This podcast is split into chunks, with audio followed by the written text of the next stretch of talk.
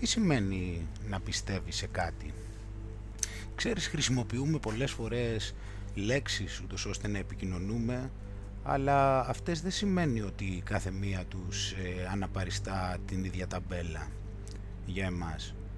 Εννοώ ότι δεν, δεν είναι απαραίτητο ότι κάθε λέξη έχει το ίδιο νόημα για τον καθέναν από εμάς. Οπότε όσο σκεφτόμουν αυτή τη λέξη, διαπίστωσα ότι υπήρχε η ανάγκη να το ψάξω λίγο βαθύτερα και θεωρώ πως αυτή η διαδικασία εξέλιξε πολύ τη σκέψη μου. Πιστεύω λοιπόν ότι υπάρχουν δύο κατηγορίες ε, τρόπων ε, που καταλαβαίνουμε το περιβάλλον, το πώς λειτουργούν τα πράγματα. Το πρώτο είναι η πληροφορία από πολλούς ειδικούς. Όλοι μας έχουμε πολλούς ανθρώπους τους οποίους εμπιστευόμαστε σχεδόν τυφλά. Παίρνουμε πολύ στα σοβαρά τη γνώμη τους. Μπορεί να είναι κάποιος γκουρού μπορεί κάποιος να διαβάζει επιστημονικά περιοδικά μπορεί να διαβάζουμε επιστημονικά βιβλία άλλοι διαβάζουν λογοτεχνία άλλοι, άλλοι πηγαίνουν σε σχολές ε, αυτοβελτίωσης άλλοι ρωτούν γιατρούς άλλοι βλέπουν τηλεόραση άλλοι ρωτούν τους φίλους τους άλλοι τους γονείς τους, άλλοι πηγαίνουν σε πολλά σχολεία γνώσης διαφορετικά, άλλοι σε κάποια εκκλησία, άλλοι σε κάποια παγόδα και ούτω καθεξής. Η δεύτερη κατηγορία είναι η προσωπική εμπειρία. Μπορούμε να έχουμε μία ή και περισσότερες εμπειρίες από κάποια κατάσταση και έτσι να φτάσουμε σε κάποιο συμπέρασμα για αυτή Παρόλα αυτά η προσωπική εμπειρία υποτίθεται πως είναι περιορισμένη με την έννοια ότι δεν είναι δυνατόν να έχουμε παρκή ποσότητα πληροφοριών ούτως ώστε να έχουμε μια αντικειμενική εντύπωση και να φτιάξουμε ένα αντικειμενικό μοντέλο για την κατάσταση. Οπότε προερχόμενοι από την αρχαία Ελλάδα ε, είναι η ε, επιστημονική μέθοδος δηλαδή η διαδικασία που φτιάχνεις μια υπόθεση η οποία στη συνέχεια θα, θα ερευνηθεί και θα επανερευνηθεί με τις πιο αντικειμενικές συνθήκες ε, ούτως ώστε στη συνέχεια να ξαναεκτιμηθεί και να φτάσουμε έτσι στην πιο αντικειμενική προσέγγιση της πραγματικότητας. Ε, Παρ' όλα αυτά νομίζω ότι κατανοούμε λίγο λανθασμένα αυτή τη διαδικασία και υπερεκτιμούμε πολλά από τα ευρήματα. Τουλάχιστον αυτό ήταν ε, κάτι το οποίο συνέβη σε μένα σε, τα, για πολλά χρόνια. Παρατήρησα λοιπόν ότι αποδεχόμουν πολλά επιστημονικά ευρήματα σαν σταθερά παρότι η ίδια η επιστήμη είναι φτιαγμένη για να αλλάζει. Πρώτα απ' όλα επειδή κάθε έβριμα είναι πιθανόν στη συνέχεια να επανεκτιμηθεί και να βρεθεί κάτι περισσότερο από αυτό και να καταρριφθεί ε, καθώς η γνώση μας ε, αυξάνεται και περισσότερες μεταβλητές επίσης χρησιμοποιούνται για, σε κάθε περίσταση πλέον. Είναι φυσιολογικό γιατί αυξάνεται η γνώση. Ε, δευτερευόντως, ε, επειδή ήδη υπάρχουν ε, αντικρουόμενες ε, έρευνες για τα ακριβώς ίδια ζητήματα, υπάρχουν στη συνέχεια άλλες έρευνες οι οποίες ε, συγκρίνουν αυτές και προσπαθούν να βγάλουν ένα συμπέρασμα και μετά στη συνέχεια ακόμα περισσότερες έρευνες μελετούν εκείνες τις έρευνες. Και πώς μπορούμε να ξέρουμε και στη συνέχεια τι θα συμβεί και με τις ήδη υπάρχουσες έρευνες. Ε, πόσα λοιπόν είναι αυτά τα επιστημονικά ευρήματα τα οποία έχουν ε, αποδειχθεί τόσο πολύ και τόσο επανειλημμένα ούτως ώστε και κανείς να μην μπορεί να τα καταρρύψει τώρα αλλά και να είμαστε και σίγουροι ότι δεν θα τα καταρρύψει στο μέλλον; Επίσης, την ίδια στιγμή παρατηρούμε ότι όλοι στην επιστημονική κοινότητα αποδέχονται αλλά πολύ λίγοι φαίνεται να λαμβάνουν υπόψη το γεγονός ότι ο παρατηρητής σε κάθε πείραμα επηρεάζει το πείραμα διότι είναι μέρος του συστήματος γι' αυτός. Ε, γνωρίζοντας λοιπόν κάτι τέτοιο πώς μπορούμε να είμαστε σίγουροι ότι υπάρχει πλήρης αντικειμενικότητα σε κάθε πείραμα; Πώς ας πούμε μπορούμε να ξέρουμε ότι οι προδιαθέσεις του ε, επιστήμονα που κάνει το πείραμα δεν επηρεάζουν το αποτέλεσμα αυτού; Ο Henry Bergson στο Time and Free Will εξηγεί ότι ε, αυτό που ε, θεωρούμε σαν μέτρηση στον πραγματικό κόσμο στην πραγματικότητα είναι μετρήσεις των αντανακλάσεων και όχι, δηλαδή των αποτελεσμάτων και όχι κάποια μέτρηση των αιτιών που συντελούν εκεί. Όταν για παράδειγμα μετρούμε τη δύναμη κάποιας μπουνιάς ε, δεν μετράμε στην πραγματικότητα ε, τίποτα, ε, τίποτα περισσότερο από το αποτέλεσμα της γροθιάς και δεν παρατηρούμε ας πούμε τι συμβαίνει μέσα στους μυς, ε, πώς μετακινούνται τα κόκαλα, τι αλλαγή υπάρχει στη ροή του αίματος, οι συνέπειες στα κύτταρα, το οξυγόνο που χρειάζεται στη διαδικασία και πάρα πολλές άλλες κρυμμένες μεταβλητές. Στην πραγματικότητα δηλαδή ε, μελετούμε μόνο το εξωγενές γεγονός. Ε, αυτό δεν το κάνει, δεν συμβαίνει στην επιστήμη μόνο επειδή υπάρχει μια προτίμηση ή επειδή αυτή είναι η προσέγγιση αλλά είναι πολλές φορές πρακτικώς αδύνατο να μπορέσουμε πλήρως να μετρήσουμε όλες τις διαδικασίες τις οποίες επηρεάζουν παράδειγμα μια μπουνιά. Ε, κατ' εμέ ένα αιώνα μετά ο Μπερξόν ε, φαίνεται ακόμα αρκετά σωστός. Α, την ίδια στιγμή υπάρχουν πάρα πολλές ε, έτσι, σχολές σκέψης να το πω οι οποίες βασίζονται στη φιλοσοφία, μπορεί να είναι οργανωμένες θρησκείες, μπορεί να είναι αιρέσεις, πολιτικές ιδεολογίες, ε, πνευματικές ομάδες κλπ. Αυτοί δεν χρειάζονται απαραίτητα κάποια επιστημονική ε, ανακάλυψη για να εξηγήσουν την κατανόησή τους, ε, και μερικοί λόγοι είναι και αυτοί που ανέφερα παραπάνω, οπότε απαραίτητα στην επιστήμη υπάρχουν κάποιοι περιορισμοί. Και τελικά δεν νομίζω ότι είναι και απαραίτητο ότι ο καθένας χρειάζεται μία άδεια επίσημη για να πιστέψει σε κάτι.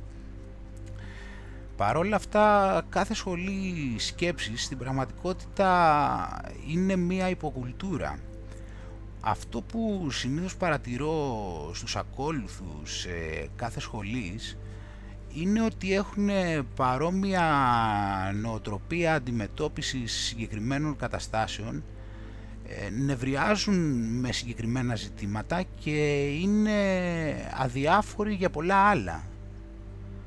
Δείχνουν δηλαδή μια προτίμηση προς κάτι και τα υπόλοιπα σαν να μην συμβαίνουν. Επίσης είναι, έχουν, έχω παρατηρήσει ότι υπάρχει μια έτσι φοβία πολλών μελών ότι μπορεί να κάνουν κάτι το οποίο θα το μάθει ο αρχηγός και πηγαίνει ενάντια στο δόγμα τους. Όταν λοιπόν κάποιος βάζει τον εαυτό του κάτω από μια συγκεκριμένη ταμπέλα ε, αυτομάτως ε, αυτοπεριορίζεται σε ένα μοντέλο πραγματικότητας του κόσμου ε, σε ένα τρόπο σκέψης και σε ένα τρόπο δράσης. Χωρίς να το καταλαβαίνουν λοιπόν τα μέλη της ομάδας, ε, το ένα αντιγράφει το άλλο σε μεγάλο βαθμό σύμφωνα με την κουλτούρα της ομάδας και εξηγεί την πραγματικότητα όπως την εξηγεί ο δάσκαλος. Χρησιμοποιούν μάλιστα ίδιες λέξεις και μαθαίνουν απ' έξω τα, τις διδαχές ε, αφού τις επαναλαμβάνουν και τις επαναλαμβάνουν να τις διαβάζουν και να τις συζητούν. Μπορεί να φτάσουν και σε σημείο να μιλούν για τα μεγαλύτερα μυστήρια της ανθρωπότητας επειδή ο γκουρού τους είπε ότι έτσι είναι. Επίσης είναι σίγουροι ότι οποιοδήποτε άλλος ε, έξω από το group είναι παντελώς αδαής Θυμάμαι παράδειγμα την Πέμα Τσόντρον, η οποία είναι μια μοναχός βουδίστρια, η οποία μιλούσε για μια γειτόνισά της που ήταν πάντα έτοιμη για καυγά, είχε λυμμένο το ζωνάρι της που λέμε. Αυτή λοιπόν η γειτόνισσα ήταν ακτιβίστρια υπέρ της ελεύθερης έκφρασης. Σύμφωνα με την εμπειρία μου λοιπόν, ε, οι άνθρωποι χρειάζονται, παρατηρώ ένα μοντέλο να βρίσκονται μέσα του και να πιαστούν για να δίνουν νόημα στα, στον τρόπο που λειτουργούν και στην ύπαρξή τους γενικώ. Ε, επειδή τα μοντέλα δεν είναι μόνο κάτι ξεκάθαρο όπως μια οργανωμένη εκκλησία ε, μοντέλα υπάρχουν ε, σε οποιοδήποτε επίπεδο της κοινωνίας και σε οποιοδήποτε τύπο ιδεών. Ε, σε πολλά από αυτά ε, συμμετέχουμε και δεν το κατανοούμε και εμείς οι ίδιοι την ε, στιγμή που συμβαίνει. Σύμφωνα λοιπόν με τις εμπειρίες τους οι άνθρωποι, άλλοι έχουν κάποια ποδοσφαιρική ομάδα, άλλοι μπορεί να προστατεύουν τους μετανάστες, άλλοι προστατεύουν τη σημαία τους, άλλοι θεωρούν ότι οι άντρες είναι γουρούνια, άλλοι ε, μισούν την ιδέα της οικογένειας, άλλοι πιστεύουν ότι η γη είναι επίπεδη, άλλοι έχουν πολλαπλές διαφορετικές εξηγήσεις για τη ζωή του Ιησού κτλ. Όλα αυτά είναι σταθερές ιδέες οι οποίες ε, αναπαριστούν ένα δόγμα το οποίο θεωρώ πως είναι αδύνατο να έχει βιωθεί με τον ίδιο τρόπο από όλα τα μέλη. Δεν μπορώ να πιστέψω δηλαδή ότι ε, όλα τα μέλη είχαν τις ίδιες εμπειρίες στη ζωή τους που τους οδήγησαν στα ίδια μαθήματα και συμπεράσματα. Αλλά ακόμα και αν συμβαίνει αυτό, πώς μπορούν να είναι σίγουροι για ζητήματα τα οποία δεν έχουν βιώσει ακόμα. Προσωπικά εγώ έχω ακολουθήσει πολλές σχολές σκέψεις που πολλές άλλες φορές αυτές ήταν βασιζόμενες στην επιστήμη και άλλες ε, όχι γιατί πάντα μου άρεσε πολύ να ψάχνουμε και η κατανόηση του κόσμου με ενθουσίαζε ανέκαθεν. Οπότε πάντα έψαχνα για δασκάλους να μου δείξουν το δρόμο, να με καθοδηγήσουν στο νέο ενδιαφέρον που είχα, για να μάθω καλύτερα από αυτούς ε, τη νέα ιδεολογία η οποία τελικά θα με έκανε ευτυχισμένο. Θυμάμαι λοιπόν τον εαυτό μου να έχει πολύ μεγάλο πάθος για τις ιδέες του. Σε όποιο μοντέλο και αν συμμετείχα ήμουν πλήρως αφοσιωμένος. Ήθελα να γνωρίζω τα πάντα γι' αυτό και θαύμαζα οποιονδήποτε παρουσιαζόταν ότι ήταν καλός σε αυτό το τομέα. Ήμουν πάντα σίγουρος ε, ότι είχα φτάσει στο τέλος του τούνελ και ότι είχα βρει το Άγιο Δισκοπότηρο. Γιατί μου φαινόταν ε, μέσα από όλες αυτές τις ιδέες που είχα έρθει σε επαφή για πρώτη φορά ότι υπήρχαν ε, όλες οι απαντήσεις. Στο μυαλό μου μπορούσα να εξηγήσω τα πάντα. Ήμουν ε, έτοιμος να δουλέψω, να εξασκηθώ σύμφωνα με τις οδηγίες του δασκάλου και με αυτά που λέει το δόγμα για να πάρω και τα κατάλληλα αποτελέσματα. Σε όλη αυτή τη διαδικασία η προσωπικότητά μου δεν έπαιζε κανένα ρόλο φοβάμαι. Είχα μόνο να αφοσιωθώ στη δουλειά ε, επειδή αυτή θα μου έδινε τα αποτελέσματα τα οποία τόσος πολλοί κόσμος είχε αποκομίσει επίσης είναι πολύ ενδιαφέρον ότι πήγαινα από σειρά ιδεών ε, σε σειρά ιδεών χωρίς να θυμάμαι ότι η προσέγγιση μου κάθε φορά ήταν παρεμφερής. Όλες αυτές οι αναδρομικές αιτιολογήσεις ε, δικαιολογούσαν την πόλωσή μου πάνω σε διάφορα ζητήματα. Οπότε ήταν κατανοητό να νευριάζω για κάποιο θέμα το οποίο πήγαινε ενάντια στα πιστεύω μου. Ήταν φυσιολογικό να κατηγορώ κάποιον που δεν συμφωνούσε μαζί μου ή δεν μπορούσε να καταλάβει επειδή δεν είχε φτάσει στο επίπεδό μου. Δεν υπήρχε λόγος να υπάρχει ενσυναίσθηση για άλλους οι οποίοι δεν μπορούσαν να κάνουν κάποια πράγματα που θεωρούσα ότι μπορώ να κάνω εγώ. Η αγάπη μου για τη νόηση ε, αναμεμειγμένη με την επιτακτική μου ανάγκη να κρατηθώ σε κάτι με οδηγούσε για πολλά χρόνια. Πολλές φορές η αυτοπεποίθησή μου δεν ήταν πραγματική αλλά ήταν βασισμένη στην πολύ καλή εντύπωση που έκαναν οι ιδέες μέσα στο μυαλό μου. Όμως ε, στην πραγματικότητα είχα χαμηλή αυτοπεποίθηση γιατί πάντοτε έψαχνα για μέντορες για να μου δείξουν τι είναι σωστό και τι είναι λάθος ε, χωρίς τις περισσότερες φορές να λαμβάνομαι υπόψη την προσωπικότητά μου. Η χαμηλή μου αυτοπεποίθηση όσο αποδεικνύεται και από μια άλλη σειρά από φαινόμενα ε, τα οποία έχω δει συχνά να συμβαίνουν. Όταν λοιπόν ε, κάποιος συμμετέχει σε μια ομάδα ε, και περνάει χρόνο εκεί και μαθαίνει πράγματα και βελτιώνεται ε, από ένα σημείο και μετά πολύ συχνά παρατηρεί ότι αυτοί που παρουσιαζόντουσαν ε, ότι βρισκόντουσαν σε υψηλό επίπεδο τελικά δεν είχαν ε, τις ικανότητες που έλεγαν ότι είχαν. Επίσης αυτό έχω διαπιστώσει ότι πηγαίνει παράλληλα και με μια άλλη διαδικασία.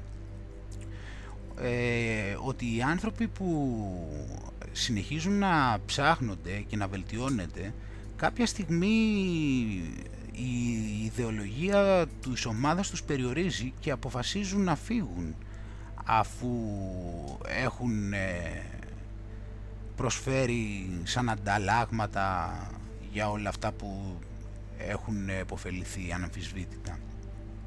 Παρ' όλα αυτά όμως ε, αυτοί πολλές φορές αντιμετωπίζονται σαν προδότες και ότι πούλησαν τις ιδέες τους. Με τον τρόπο που το βλέπω λοιπόν το να μένεις ε, στάσιμος κάτω από μία ταμπέλα είναι περισσότερο ένα παιχνίδι ιδεών και όχι τόσο εμπειρίας. Επίσης, ίσως να υπάρχουν αρκετοί πνευματικοί άνθρωποι σε υψηλό επίπεδο συνειδητότητας της πραγματικότητας ε, που εμείς να μην μπορούμε να τους καταλάβουμε αλλά το γεγονός αυτό από μόνο του μας κάνει να μην μπορούμε να είμαστε σίγουροι για το αν όντως αυτοί ξέρουν τα πάντα ή όχι και έχουν επιφωτιστεί για παράδειγμα. Ε, συνεπώς δεν υπάρχει κάτι σταθερό στον ε, φυσικό κόσμο και ζούμε σε ε, μια κατάσταση που ο κόσμος δεν μπορεί να περιγραφεί επαρκώς από τις ανθρώπινες σκέ, σκέψεις ε, αισθήσεις, καθώς είναι περιορισμένες το ίδιο και το επίπεδο που μπορεί να μας οδηγήσει η σκέψη μας. Ε, το, ο μόνος τρόπος που για μένα έχει νόημα είναι ότι αναγκαστικά θα χρειαστεί να κολυμπήσουμε σε σκοτεινά νερά λαμβάνοντας υπόψη τις πληροφορίες που μας δίνει η διέστησή μας. Οτιδήποτε λοιπόν ε, και αν ξέρουμε σε θεωρητικό επίπεδο μπορεί να μην ληφθεί υπόψη ούτως ώστε να αντιμετωπίσουμε την εμπειρία με εκπληκτική περιέργεια και να καταλάβουμε τι πραγματικά είναι αυτή. Ε, προφανώς ε, αυτή θα είναι μια προσωπική προσέγγιση και δεν είναι απαραίτητο ότι οι άλλοι το έχουν βιώσει έτσι, αλλά αυτό δεν έχει νομίζω κάποια ιδιαίτερη σημασία. Οπότε διαπίστωσα ότι το να προσπαθείς να κρατηθείς από μια σχολή σκέψης για να ξέρεις την πραγματικότητα ή για να έχεις αυτοπεποίθηση επειδή τα άλλα μέλη συμφωνούν μαζί σου είναι κάτι μάταιο. Οπότε τα τελευταία χρόνια η προσέγγιση μου άλλαξε. Πρώτα απ' όλα έβαλα τον εαυτό μου μέσα στην εξίσωση. Ένα συγκεκριμένο μοντέλο ε, οδηγιών πολύ απλά δεν μπορεί να είναι κατάλληλο για όλους. Δεν μπορεί να είναι έτσι κι αλλιώς. Γιατί οι άνθρωποι συμπεριφέρονται διαφορετικά, γιατί επιλέγουν ε, να δρούν με διαφορετικό τρόπο, επειδή έχουν διαφορετικές προσωπικότητες και πολλές άλλες μεταβλητές που είναι αδύνατον να ληφθούν όλες υπόψη. Μια, μια σειρά οδηγιών λοιπόν μπορεί να είναι ιδανική για κάποιους, μέτρια για κάποιους άλλους και άχρηστη για κάποιους άλλους. οτιδήποτε μαθαίνουμε λοιπόν στη ζωή χρειάζεται να λαμβάνουμε υπόψη και τους εαυτούς μας. Ε, και την ίδια ώρα όσο βελτιωνόμαστε και η κατανόησή μας μεγαλώνει, τόσο θα μπορούμε και να χρησιμοποιούμε καλύτερα για εμάς με τον τρόπο που τα χρειαζόμαστε οτιδήποτε, εμπειρία, οτιδήποτε μάθημα μας έρχεται από το περιβάλλον. Δευτερευόντως, πολύ περισσότερο από ποτέ παρατηρώ διαφορετικές ιδέες, αλλά αυτή την ώρα με μια διαφορετική προσέγγιση. Μπορεί να συμμετέχω σε μια ομάδα, μπορεί να παρακολουθώ κάποια μαθήματα, μπορεί να διαβάζω βιβλία και μπορεί να παρακολουθώ μαθήματα. Μπορεί και να ρωτάω ερωτήσεις, αλλά πάντα θυμάμαι να μην ρουφιχτώ μέσα σε αυτό. Όμως προτιμώ, προσπαθώ να μην είμαι προκατηλημένος και όπως είπα κατά τη διάρκεια της εμπειρίας να μην σκέφτομαι. Είμαι ανοιχτός και περιμένω την εμπειρία να μου δείξει αν είναι πραγματικό ή όχι. Άμα δεν το βιώσω σαν πραγματικό δεν μπορώ να το επιβεβαιώσω.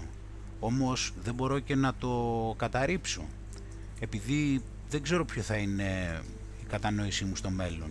Ίσως η συνείδησή μου βελτιωθεί με κάποιο τρόπο που αυτό που τώρα νομίζω σαν μη αληθινό στο μέλλον το θεωρήσω φυσιολογικό. Έτσι κι αλλιώς μου έχει συμβεί πάμπολες φορές στο παρελθόν. Πολλές φορές λοιπόν εντυπωσιαζόμαστε από τον τρόπο που οι άνθρωποι εξηγούν κάτι. Όταν δεν γνωρίζουμε έναν άνθρωπο, ακόμα και αυτός αν έχει χαμηλή γνώση πάνω στο ζήτημα, αν έχει καλές κοινωνικές δεξιότητες, είναι πιθανόν να μας παρασύρει και να τον πιστέψουμε. Οπότε λοιπόν έχω πάντα στο μυαλό μου σκέψεις όπως πώς μπορείς να είσαι σίγουρος ότι αυτό είναι αλήθεια; Το έχεις βιώσει ή απλά σε εντυπωσιάζει; Ή έχεις δει αυτό αρκετές φορές για να είσαι σίγουρος ότι ισχύει ή είναι μια πληροφορία που καλύπτει τον εγωισμό σου; Προσπαθώ να σκέφτομαι συνέχεια όταν δέχομαι νέα πληροφορία να μην την λαμβάνω υπόψη σαν δεδομένη και να την ε, ε, κρίνω ανάλογα με το τι έχω βιώσει. Πώς μπορώ λοιπόν να βγάλω την προσωπική μου προσέγγιση μέσα από αυτό; Διαπίστωσα ότι το να κάνεις καλές ερωτήσεις είναι τελικά πολύ πιο σημαντικό από το να προσπαθείς να έχεις τις απαντήσεις. Οπότε τώρα κάθομαι πιο πίσω, δεν βιάζομαι για να, για να εξηγήσω πώς δουλεύει κάτι. Θέλω ακόμα να ξέρω, αλλά δεν με νοιάζει πόσα πολλά ξέρω. Μπορεί να ξέρω κάτι, μπορεί και να μην το ξέρω. Θα ήθελα να μπορώ να το παραδέχομαι αυτός σε οποιονδήποτε χωρίς κανένα πρόβλημα. Ξέρω ότι όταν θα έρθει η ώρα, οι καταστάσεις θα είναι κατάλληλες και η ζωή θα μου διδάξει το μάθημα που χρειάζομαι για να βελτιωθώ. Εγώ αυτό που κάνω είναι να βάζω θετικές επιρροές γύρω μου, ούτως ώστε να δημιουργείται το κατάλληλο περιβάλλον και οι σπόροι της, προ... της προσωπικότητάς μου να ανθούν. Δεν νομίζω ότι υπάρχει κάτι που πιστεύω πάρα πολύ πλέον. Αντί να προσπαθώ να βάλω τον εαυτό μου κάτω από κάποια ταμπέλα, είμαι αφοσιωμένος στο να δημιουργώ τη δική μου προσέγγιση της ζωής ανάλογα με το πώς την κρίνω εγώ και την έχω βιώσει με το δικό μου ρυθμό. Νομίζω πως είναι μάταιο να βιάζεσαι να μάθεις επειδή δεν είναι φυσιολογικό. Το μυαλό έτσι κι αλλιώς χρειάζεται να είναι σε χαμηλές συχνότητες για να έχει τις στιγμές αχά που θα βελτιώσουν τη συνειδητότητά του.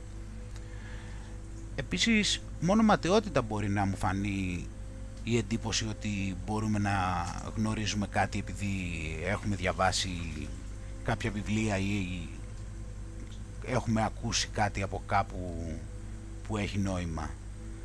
Ε, υπάρχει τεράστια διαφορά στην ένταση μεταξύ μιας εμπειρίας και μιας ιδέας απάνω στην εμπειρία. Δεν είναι τυχαίο ότι οι άνθρωποι που έχουν πραγματικά ένα βίωμα δεν μιλούν πάρα πολύ γι' αυτό. Ενώ άλλοι οι οποίοι δεν έχουν το βίωμα ή το έχουν λίγο ε, μπορεί να μιλούν γι' αυτό ασταμάτητα.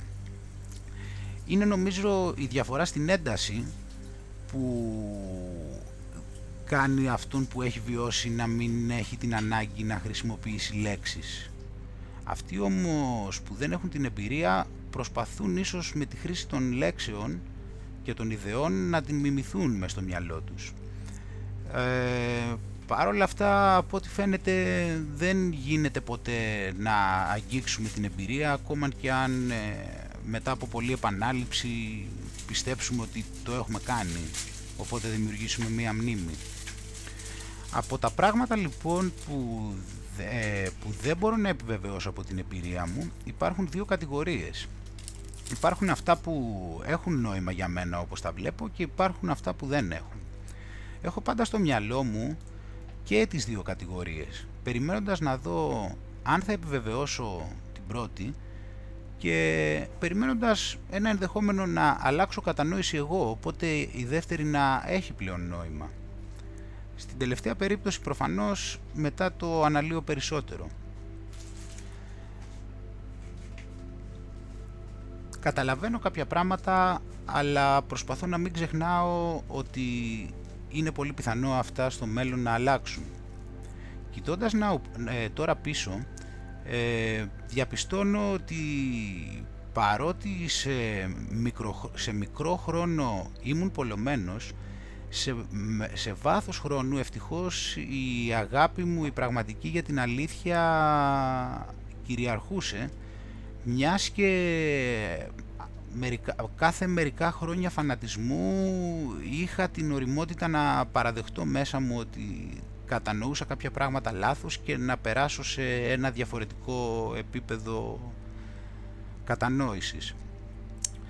Πλέον δεν ξέρω πού θα με οδηγήσει όλο αυτό, αλλά ούτε και μπορώ να είμαι σίγουρος ότι οι πράξεις μου είναι οι ορθές αλλά ξέρω ότι τώρα έρχομαι από μια διαφορετική προσέγγιση, από ένα άλλο επίπεδο.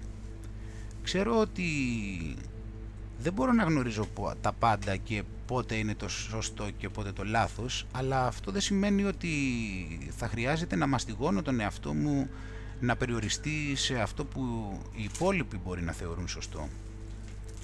Χρειάζομαι όμως να έχω, ένα, να έχω καθαρό μυαλό και να πάρω μια όρημη απόφαση κάθε στιγμή για τον εαυτό μου, λαμβάνοντας υπόψη κάθε στοιχείο που έχω. Επίσης, το γεγονός ότι έχω βυθιστεί σε τόσα πολλά διαφορετικά μοντέλα με έχει βοηθήσει πάρα πολύ τώρα να καταλαβαίνω και άλλους ανθρώπους που βρίσκονται μέσα σε αυτά τα μοντέλα ή και γενικώς ανθρώπους που βρίσκονται μέσα σε κάποιο μοντέλο.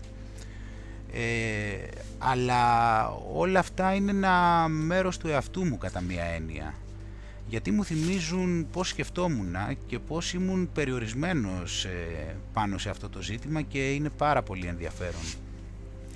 Αυτό με κάνει ανήμπορο να του κάνω κριτική. Ε, επίσης μου θυμίζουν ε, ότι υπάρχουν ακόμα πολλά μοντέλα μέσα μου τα οποία δεν έχω καταφέρει να εντοπίσω και περιμένω με τον καιρό να τα εντοπίζω. Ξέρω πως είναι φυσική τάση για μένα να μαθαίνω νέα πράγματα, αλλά πλέον δεν μετράω. Απολαμβάνω τη διαδικασία του να μαθαίνω. Επειδή έχω μεγάλη, σε μεγάλη υπόλοιψη τη γνώση και την κατανόηση, δεν θέλω με τίποτα πολύ εύκολα να πω ότι κάτι το γνωρίζω. Δεν νιώθω πλέον την ανάγκη να αποδείξω ότι είμαι σωστός. Γιατί ξέρω ότι μπορεί και να είμαι και μπορεί και να μην είμαι γιατί μπορεί αυτό που θεωρώ τώρα σωστό κάποια άλλη στιγμή να το θεωρήσω λάθος ή μπορεί να μην έχω επαρκή εμπειρία τώρα να κρίνω και απλά να τα βλέπω έτσι αλλά νομίζω ότι δεν μπορώ να αποφύγω από το να έχω την προσέγγιση μου. Τα παραπάνω λοιπόν με βοήθησαν πάρα πολύ θεωρώ. Αν προτιμάς την αλήθεια μπροστά στον εγωισμό σου τότε πηγαίνοντας προς την πρώτη χρειάζεται να είσαι έτοιμος να θυσιάσεις τη δεύτερη. Όταν ε, το μυαλό σου μέσα από αναδρομικές αιτιολογήσεις προσπαθεί να σου επιβεβαιώσει ότι ξέρεις τα πάντα και να νιώθεις σιγουριά, να θυμάσαι, στο, να θυμάσαι ότι αυτό είναι μια υπερεκτίμηση. Όταν κάποιος σου μιλάει, προσπάθησε να είσαι αφοσιωμένος στην επικοινωνία, χωρίς να σκέφτεσαι πώς θα έπρεπε να είναι τα πράγματα ή να προσπαθήσεις να κρίνεις τον άλλον σύμφωνα με αυτά που λέει και όλη την εμπειρία που έχεις. Ε, όταν διαφωνείς δεν είναι απαραίτητο να αντιπαρατεθείς αλλά μπορείς να μάθεις από αυτό και καινούργιες πληροφορίες αλλά μπορείτε και να συνδέσετε τα στοιχεία και να συνεργαστείτε για να φτάσετε σε ένα αρμονικό αποτέλεσμα. Υπάρχει λοιπόν σκοτεινιά στα νερά στην αρχή αλλά δεν επειδή δεν μπορούμε να ξέρουμε το μέλλον οπότε και υπάρχει πολύ μεγάλη αβεβαιότητα στον κόσμο η οποία ε, τον κάνει να πιέζει ο ένας τον άλλον. Δεν νομίζω όμως ότι είναι απαραίτητο εμείς να συγχρονιστούμε σε αυτό. Μπορούμε να το αντιμετωπίσουμε με, με πολύ περιέργεια και με ετοιμότητα να μάθουμε. Είτε πιστεύεις ότι τα πράγματα συμβαίνουν για κάποιο λόγο, είτε δεν το πιστεύεις, ε, μπορείς να πάρεις μάθημα από το κάθε τι που συμβαίνει. Είναι δικαίωμά σου και επιλογή σου το αν θέλεις εσύ να δεχθείς κάθε εμπειρία σαν μάθημα ή όχι. Ανεξαρτήτως αν σε επηρεάζει το αν υπάρχει κάποιο χέρι εκεί ή όχι. Ε, οπότε για να σκεφτόμαστε με αυτόν τον τρόπο και η, και, η και η γνώση μας να προοδεύει υπάρχει ανάγκη μιας βαθιάς κατανόησης να, να αντιληφθούμε ότι υπάρχει κάτι περισσότερο από εκεί που φανταζόμαστε αυτή τη στιγμή. Γιατί αυτό που υπάρχει δεν μπορούμε να το φανταστούμε. Γιατί αλλιώς θα το ξέραμε. Δεν έχει δηλαδή αυτή τη στιγμή μορφή ακόμα.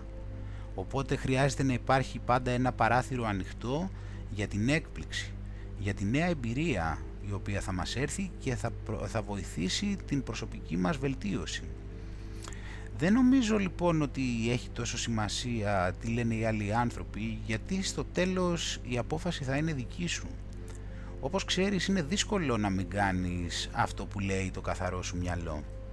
Ακόμα και αν αργότερα διαπιστώσεις ότι δεν ήταν καλή επιλογή θα έχεις μάθει και από το λόγο που τη διάλεξες και για ποιο λόγο δεν λειτουργήσε. Νομίζω πως ο δρόμος δεν θα μπορούσε να είναι αλλιώς από μοναχικός και μυστήριος. Δεν υπάρχει άλλη επιλογή, γιατί δεν θα είχε κάποιο άλλο νόημα. Άμα όλα ήταν γνωστά και προβλέψιμα, δεν θα μπορούσαμε να ζήσουμε με το Σιβαρεμάρα. Όπως στη μέρα της Μαρμότας. Μπορείς να είσαι αρμονικός με αυτό όμως. Να δοξάσεις το μυστήριο γιατί αυτό είναι το άνοιγμα σου προς όλη την κατανόηση όπως είπε και ο Λάοτσου.